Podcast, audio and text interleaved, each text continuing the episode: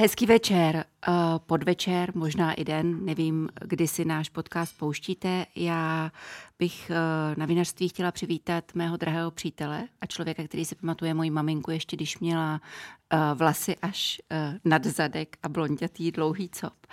A Cyril Hešl. Ahoj Cyrilku. Ahoj Báro. Nesmím si s tebou povídat o smutných věcech. Nicméně, nebo aspoň bych neměla. Nicméně, proč je tolik lidí v úkol v současné společnosti střední Evropy tak moc smutných?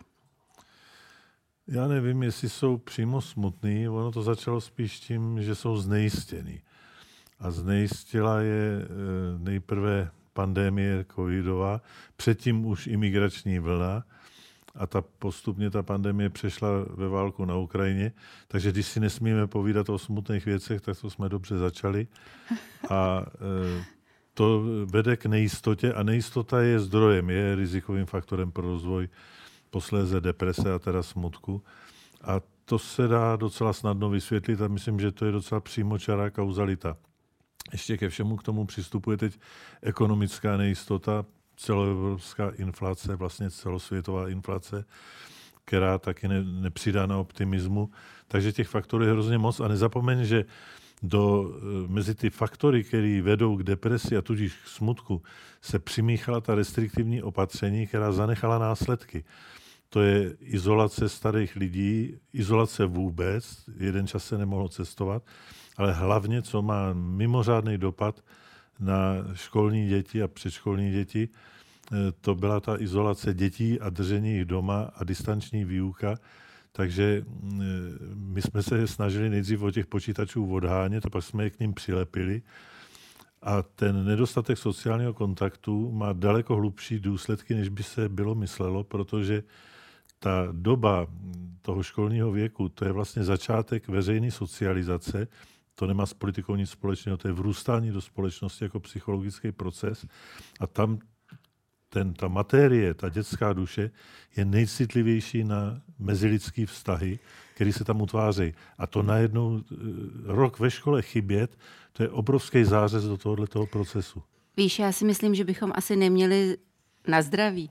Neměli bychom zaměňovat ty dva termíny smutek a deprese. A já jsem se schválně neptala na onemocnění, ale ptala jsem se na to životní nenaplnění. Mm, nechci říkat, že v něm vnímám trochu nepokory a vůbec nebudu adorovat dobu, kdy byl každý druhý člověk eh, věřící a chodil mm, každou neděli do kostela, držel se přikázání, ale eh, není tady spíš nějaká absence smyslu života jako takového, jo? že vlastně se zaúkolováváme den za dnem a přitom ztrácíme bytostný pojem o tom, proč jsme na světě. Určitě jo, to tady chybí, ale nezapomeňme, že náboženství a jakýkoliv takový systém a ideový rámec sebou taky nese určitá rizika. Jakmile se něco začne ideologizovat, tak to taky má e, vedlejší efekty, které e, můžou často být velmi negativní. Čili e, to je dobře, že neadoruješ tu dobu, kde jsme tady byli třeba ve viktoriánské religiozitě, na druhou stranu ten smutek a deprese spolu souvisí, protože smutek je součástí deprese a ten existenciální pocit, ty tři důvody, které jsem uvedl, ty se podílejí nejenom na tom rozpoložení, na tom hledání a nenacházení smyslu, ale podílejí se i na obrovském nárůstu deprese jako psychiatrické jednotky, což se ukázalo, ta narostla během ty pandemie u nás třikrát a to je změřený, to jsou data, která se nazbírala v terénu. To je obrovský nárůst co narůstá u dětí, všelijakých poruch, který předtím v tomto rozměru jsme nevídali, od poruch autistického spektra přes hraniční poruchy osobnosti, ADHD, různý specifický fobie a úzkosti a nakonec i ta gender dysphoria a poruchy identity, to v tomto měřítku tady nikdy nebylo a zdá se, že to souvisí s tím, o čem mluvíš. Jenomže na to není jednoduchý návod, jako říct, pojďme, vrátíme Boha do školních lavic a bude to, bude to v pořádku. Už protože ten kontext si vynucuje jiná řešení a ta doba se Ale ještě... jaká? To je strašně no, frustrující to, co říkáš, jo? No protože je, když si je. říkáme, že každé čtvrté dítě potřebuje psychiatra.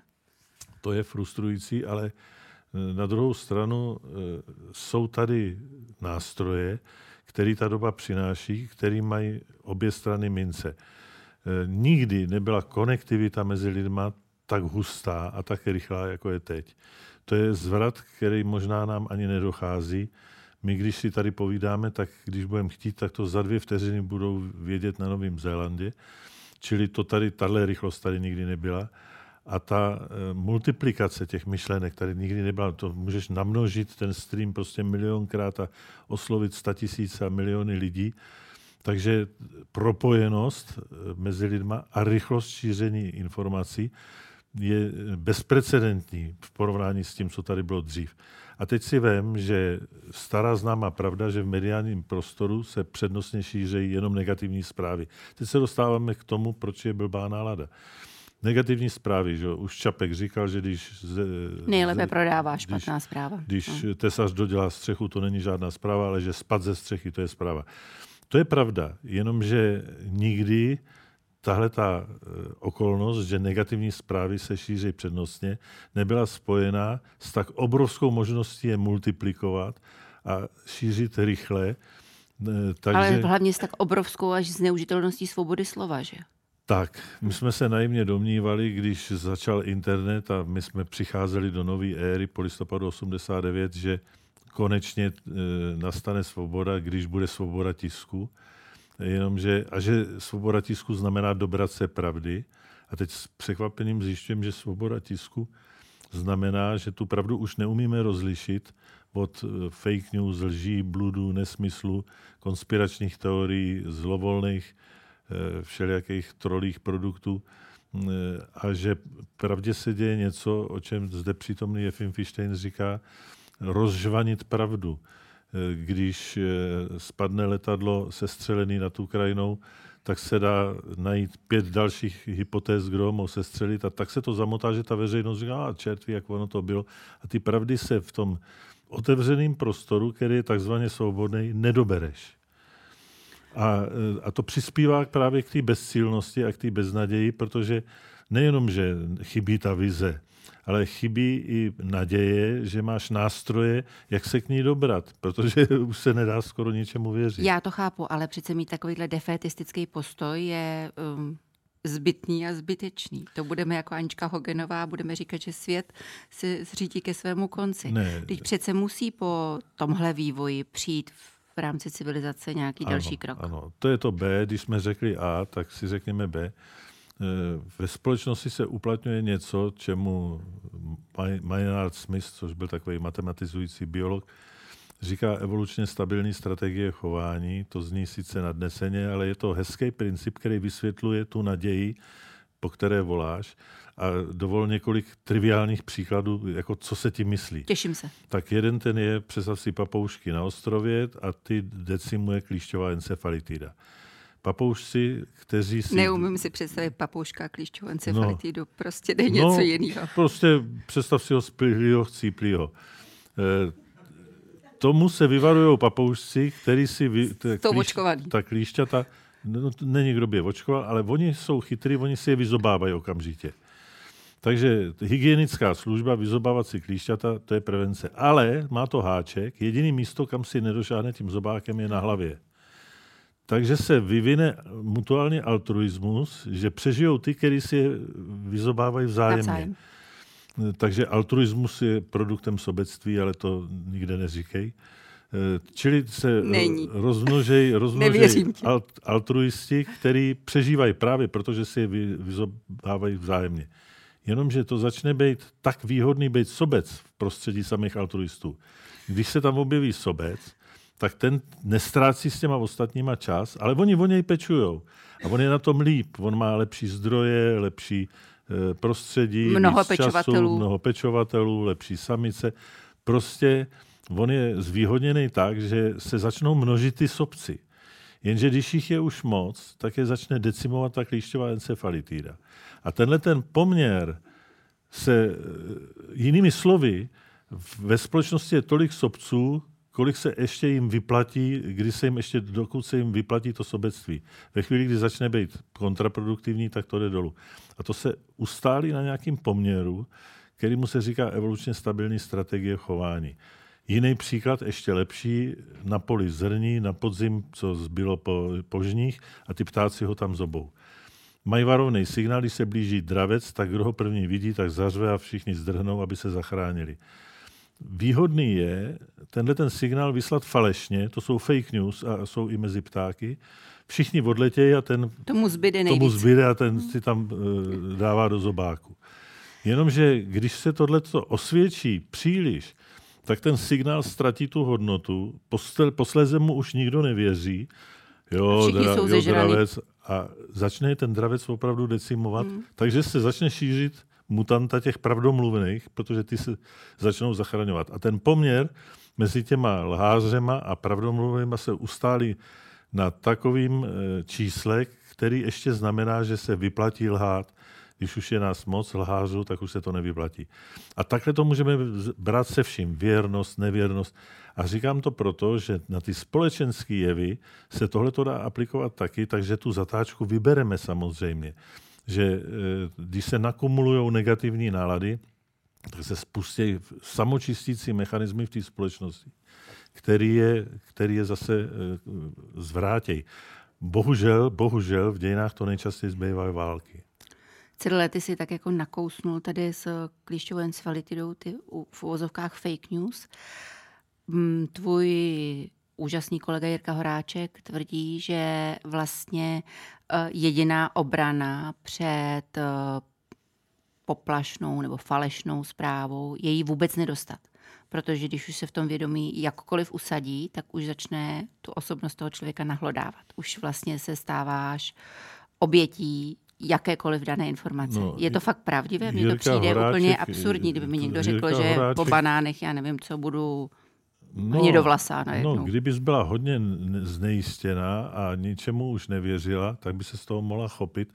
Ono to, že, se to, že to ten tvůj mozek ovládne, já tu myšlenku Jirky Horáčka, protože ho znám, dodělám. On to říká, že ve chvíli, kdy seš ve stresu, tak se ti vyplavují stresové hormony a stresové hormony ti deptají hypokampus, ti deptají tu strukturu, která ti umožňuje si zapamatovat věci a tím se ti ta impregnace zjednodušuje a ty začneš pak těm fake news věřit proto, že, že ti chabne kapacita toho věřit ještě jiným věcem a nahlížet to v celé složitosti. Ale on, on říká druhou věc, že nejlepší způsob, jak se bránit fake news, je nedostat, to jo, ale to se dobře řekne, hůř udělá. A druhý způsob, který ten týž Horáček navrhuje, a já si tím nejsem jistý, že to je tak úplně, ale pojďme to zkusit někdy, je typ vakcinace. Když ty máš dostat neštovice, tak se jim bráníš tím, že inokuluješ slabý neštovice, nabudíš protilátky a ty pravý pak nedostaneš. To je princip očkování a vůbec otužování proti čemukoliv, že dáš toho jedu malinko a to tělo se ubrání, když pak přijde o víc a tak dále a že to chce tu fake news vypustit dřív než, než ty trolové, s, přímo už se signálem, že to je blbost a tím, jako jim vypustit rybník. Čili jakási vakcinace umělejma, dobře dávkovanýma fake news. No, ale teď se bavíme o tom, jako kdybychom ty skupiny nějaké znali. Ti trolové, kdo to je? To je jako Lady Graham nebo no, Deutsche Presse Agentur? Nebo my je kdo? nemusíme znát, nám stačí, že víme, že jsou, protože se projevují po řeči jejich poznáš je. A to myslet si, že to je ten nebo onen, to už hraničí s paranoiditou, protože my si neznámo doplňujeme s myšlenkama, protože máme tendenci si všechno vysvětlovat. My chceme znát příčiny všeho, čemu nerozumíme. A když se jich nemůžeme dobrat těch příčin, tak si prostě vymyslíme a ty mezery zalepujeme, protože mozek je stroj na kauzalitu. A ta kauzalita dává přednost té skutý pravdě, že jo? protože když se pravdy nedoberu, tak si ji musím do, do, domyslet, dodělat.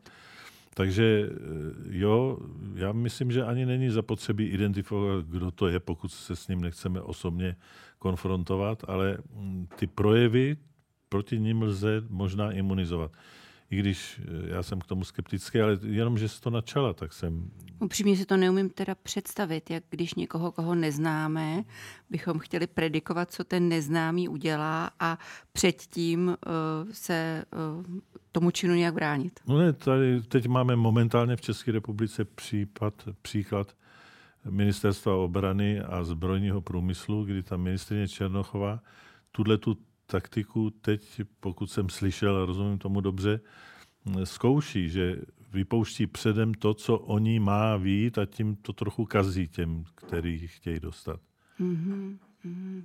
Jestli teda pochopila ten princip. No, princip jsem pochopila, ale neumím si představit, že by to jako celospolečensky mohlo fungovat. No. Nebo by na to asi muselo být nějaký um, nový institut, co se jako klamání a neklamání. Instituty a komise vždycky skončí. No právě.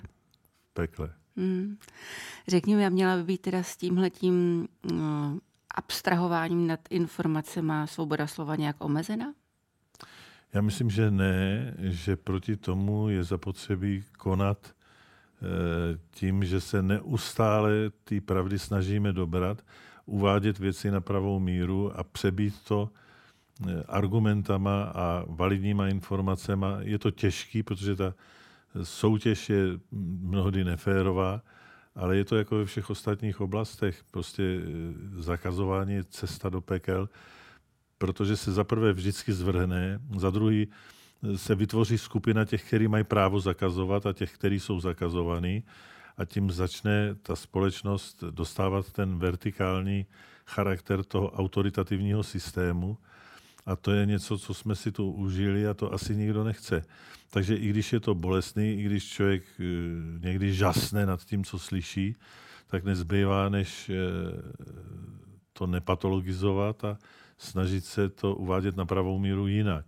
Někdo říká, že to je marný. Já myslím, že to marný není právě, a tady odkazuju zase na ty příklady s těma lhářema a pravdomluvnejma, to platí o podvodnících a poctivých a věrných a přelétavých, cokoliv si vymyslíš, že, že tady je taky ta evolučně stabilní strategie, že těch producentů, těch fake news a těch trolů bude jenom určitý množství, který nepřekročí tu evolučně stabilní eh, strategii, která se nakonec prosadí.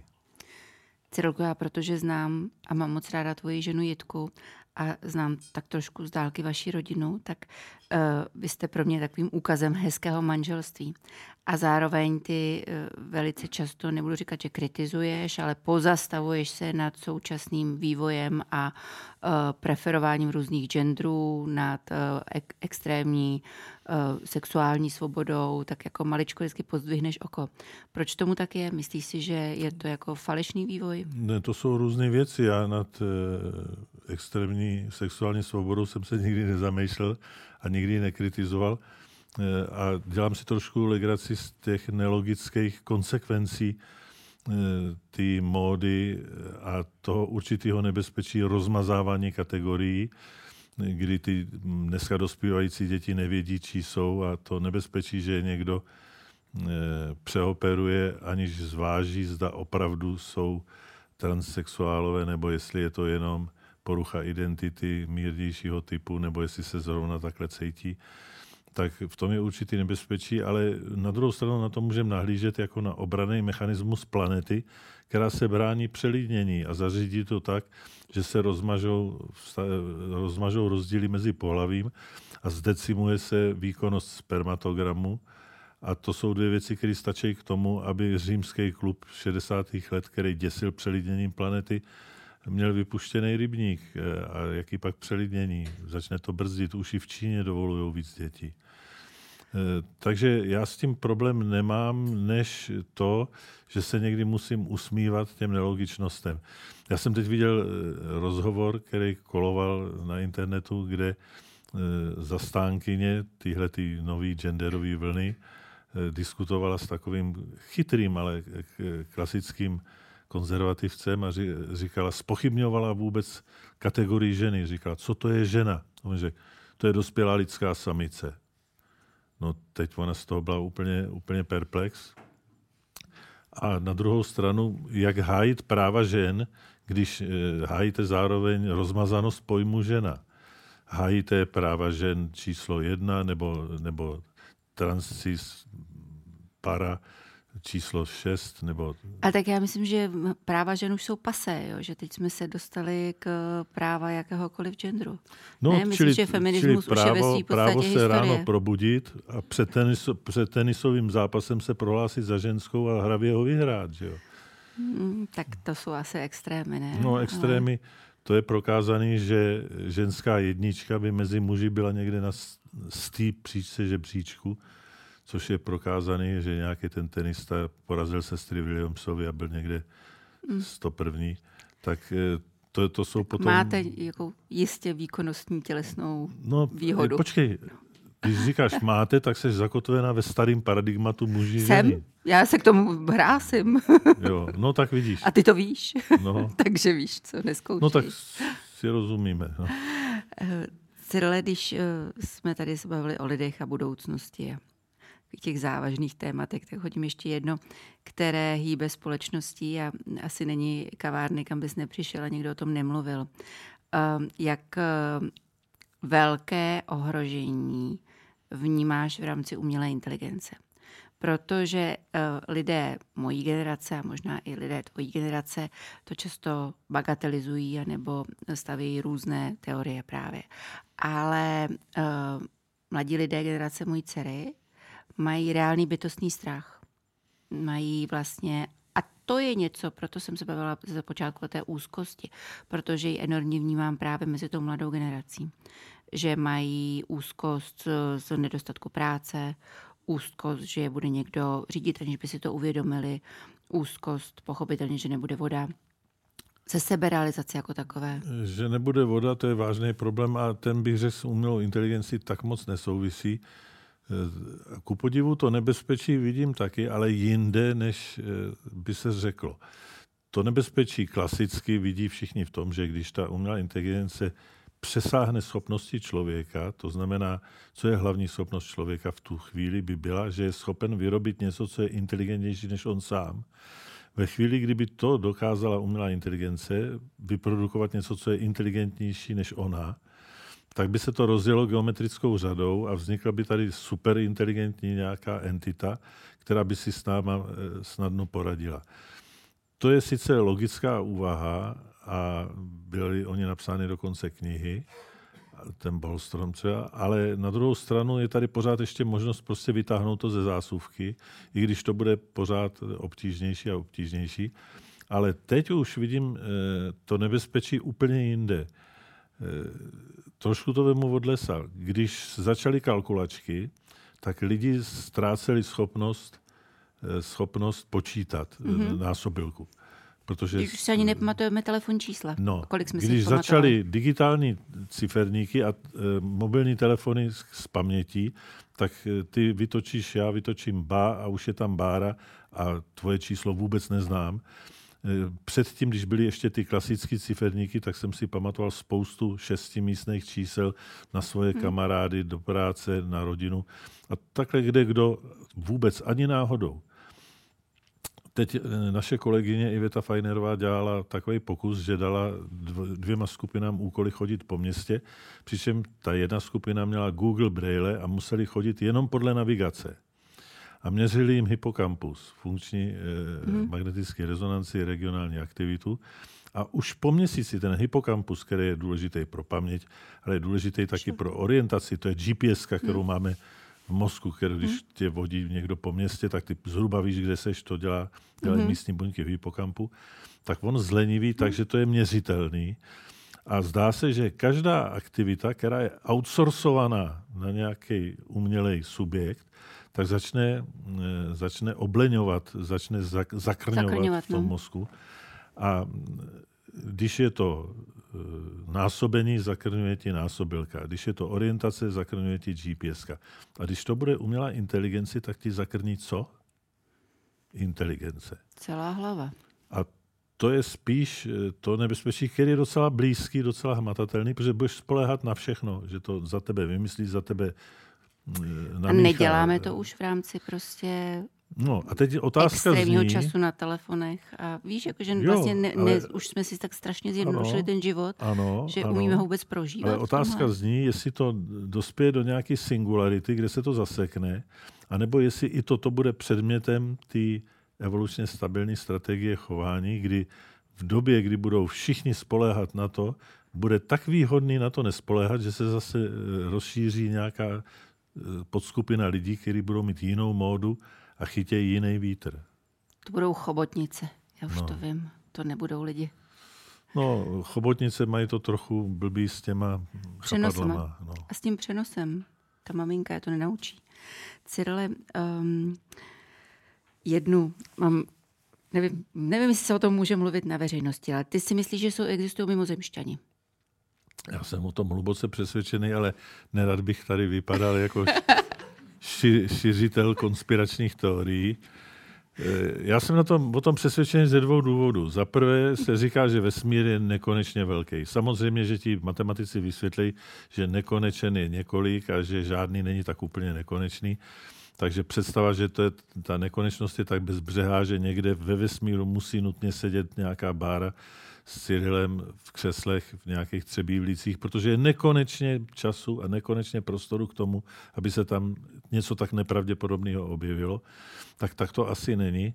Ale přesto je tak obrovský, že myslím licoměrný se domnívat, že tam nikdy život není, že my jsme pupek světa. Jako. Dřív, to byla helio, dřív to byla geocentrická představa, že země koule je střed vesmíru. Tu jsme opustili a uznali jsme, že aspoň ve sluneční soustavě to slunce je, je důležitější. Ale furt ještě držíme tu nesmírně nadutou představu, že jako živá hmota jsme střed vesmíru a že nikde nic jiného takového není. To si myslím, že je příliš nafoukaný a že trochu se úskromnit a přiznat, že je pravděpodobný, že to někde je, to určitě eh, je docela na místě a není to tak úplně eh, konspirační teorie. A druhý důvod je, že mě vykládal kamarád Jula Lukeš, který je parazitolog, který proslul na veřejnosti tím, jak měl tu tasemnici, ale je to fenomenální biolog, tak jel s lodí Tára, což byla loď, která plavila po Arktidě eh, prosekaným ledem. A dělali tam různé experimenty a zjistili neuvěřitelné věci, že v té ledové vodě, která má eh, i pod nulou chvíle má to, to slané moře, v hloubce 4 kilometrů, kde není vůbec nic, žijou živočichové. A ty se živějí tím, co z toho povrchu, který je ale celý zaledovaný, tu a tam propadne, odpad, propadne mm. nějaký drobný hmyz, nějaký sinice nebo čertví co. A že se ten ekosystém udrží, přestože ty podmínky jsou tak nehostinný. Na každém šutru, na každý holý skále, jak roste. jenom trošku mm. se tam objeví nějaká nika, trochu vlhkosti, nějaká loužička, už je tam nějaký mech nebo něco, tak ten život má tak obrovskou schopnost se všude, kde to jenom trochu jde uchytit, že by bylo naivní se domnívat, že se tak neděje někde na nějakých exoplanetách, které jsou a které už dneska víme, že mají podmínky blízké Zemi, aspoň v tom, že se pohybují v rozumném teplotním pásmu. Je jasný, že když má planeta 3000 stupňů, takže tam život hmm. nebude. Hmm. Ale těch, kde to pásmo je, řekněme, od těch pěti, deseti pod nulou po těch 70, tak těch je víc a to je přímo, to si říká o to, aby ten život se tam uchytil. Kde se uchytil tady na té zemi? Ten bod někať přišel. Ty jsi um, slepice nebo vejce. Ty jsi um, zmínil, že čas a prostor jsou vlastně nekonečný, neuchopitelný, nezměrný jednotky. Um, a zároveň působíš jako popularizátor vědy. Ty nejsi jenom mm. psychiatr, že jenom v úvozovkách. Uh, řekni mi, proč najednou je tak hodně moc relativně průměrných vědců a proč už nejsou takové ty velké objevy? Už lidstvo všechno objevilo? Nebo... Ne, ale tím, jak se zrychluje přenos informací, tak se čím tak všichni dál, tím... všechno vědí? No, ne všechno, ale víc jich to, toho ví víc. A hlavně se ta práce rozdrobila, ale pak zase poslepovala do týmových, do týmových eh, skupin, které, takže dneska už třeba vynález nového léku není otázka jednotlivce, na to jsou armády chemiků, preklinických vědců, farmakologů a fyziologů a podobně. A ty to posouvají milimetr po milimetru a občas z toho něco vypadne.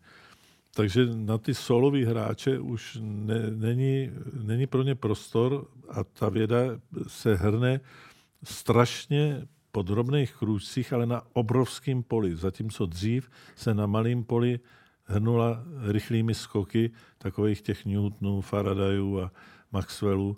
Eh, to se tu a tam ještě objeví, třeba v našem oboru, v té farmakologii, to byl ve 20. století Paul Janssen, zakladatel mm-hmm. firmy Janssen, posleze Janssen Cila, který byl sám úžasný chlapík, mě zaujal tím, že byl narozený ve stejný den jako já, tak si to pamatuju. To byl člověk, který chodil do práce kolem své sochy a přitom měl špínu z té laboratoře za nechtama, manžestráky, dala bys mu pětku, kdyby ho potkala, tykal si tam s kantýnskou. A byl to dříč, který seděl v té laboratoři od rána, něco jako Antonín Holý u nás, od rána do večera a e, to byl poslední solový hráč, to byl člověk, který sám vymyslel asi 100 různých léků, z nich e, většina je pořád ještě na trhu, on už zemřel, ale to byli poslední mohikáni. On u nás protiva a e, Antonín Holý možná. A tím to končí. Teď už to jsou jenom týmy a ty týmy jsou víceméně anonymní. Proto tomu nobelistickému výboru dá pořád větší a větší práci Najít vybrat někoho, aby to nebylo hmm. nespravedlivé, protože zároveň by to musel dát ještě dalším 50 lidem. Hmm. Notabene, když jsem se toho Antonína Holího ptal, respektive my jsme se ho ptali na takový schůzce, kde jsme byli, co doporučuje těm mladým vědcům, aby to dotáhli tak daleko jako on. Protože on byl vynálezce tohohle typu. Tak on říkal, mám takový desatero, eh, publikum odpustí. Za prvé, nejezdit na kongresy, nikam nechodit, sedět na prdeli v laboratoři a pracovat. Za druhý, nejezdit na kongresy, nikam nechodit, sedět v laboratoři na prdeli a pracovat. A to, to byl des, to řekl desetkrát a to bylo jeho desatero. Já bych si s tebou ještě moc ráda povídala o vědomí, ale už uh, mám čas jenom na jednu otázku. Možná si tě to ještě někdo z publika. Nicméně já jí kladu vlastně každému, kdo proti mně sedí a už nejenom tady, ale kudy chodím, protože mě to enormně ani nesnad zajímá, trápí. A to je lidství. A mě by zajímalo, a dej mi jako hezkou odpověď, co je pro tebe být dobrým člověkem? uvědomit si, že tady nejsme kvůli sobě, ale jsme tady kvůli jiným lidem. Děkuju. Prosím. Tak na zdraví, Cyrle. Na zdraví. A na lásku. Vždycky se pije na lásku. Zdraví.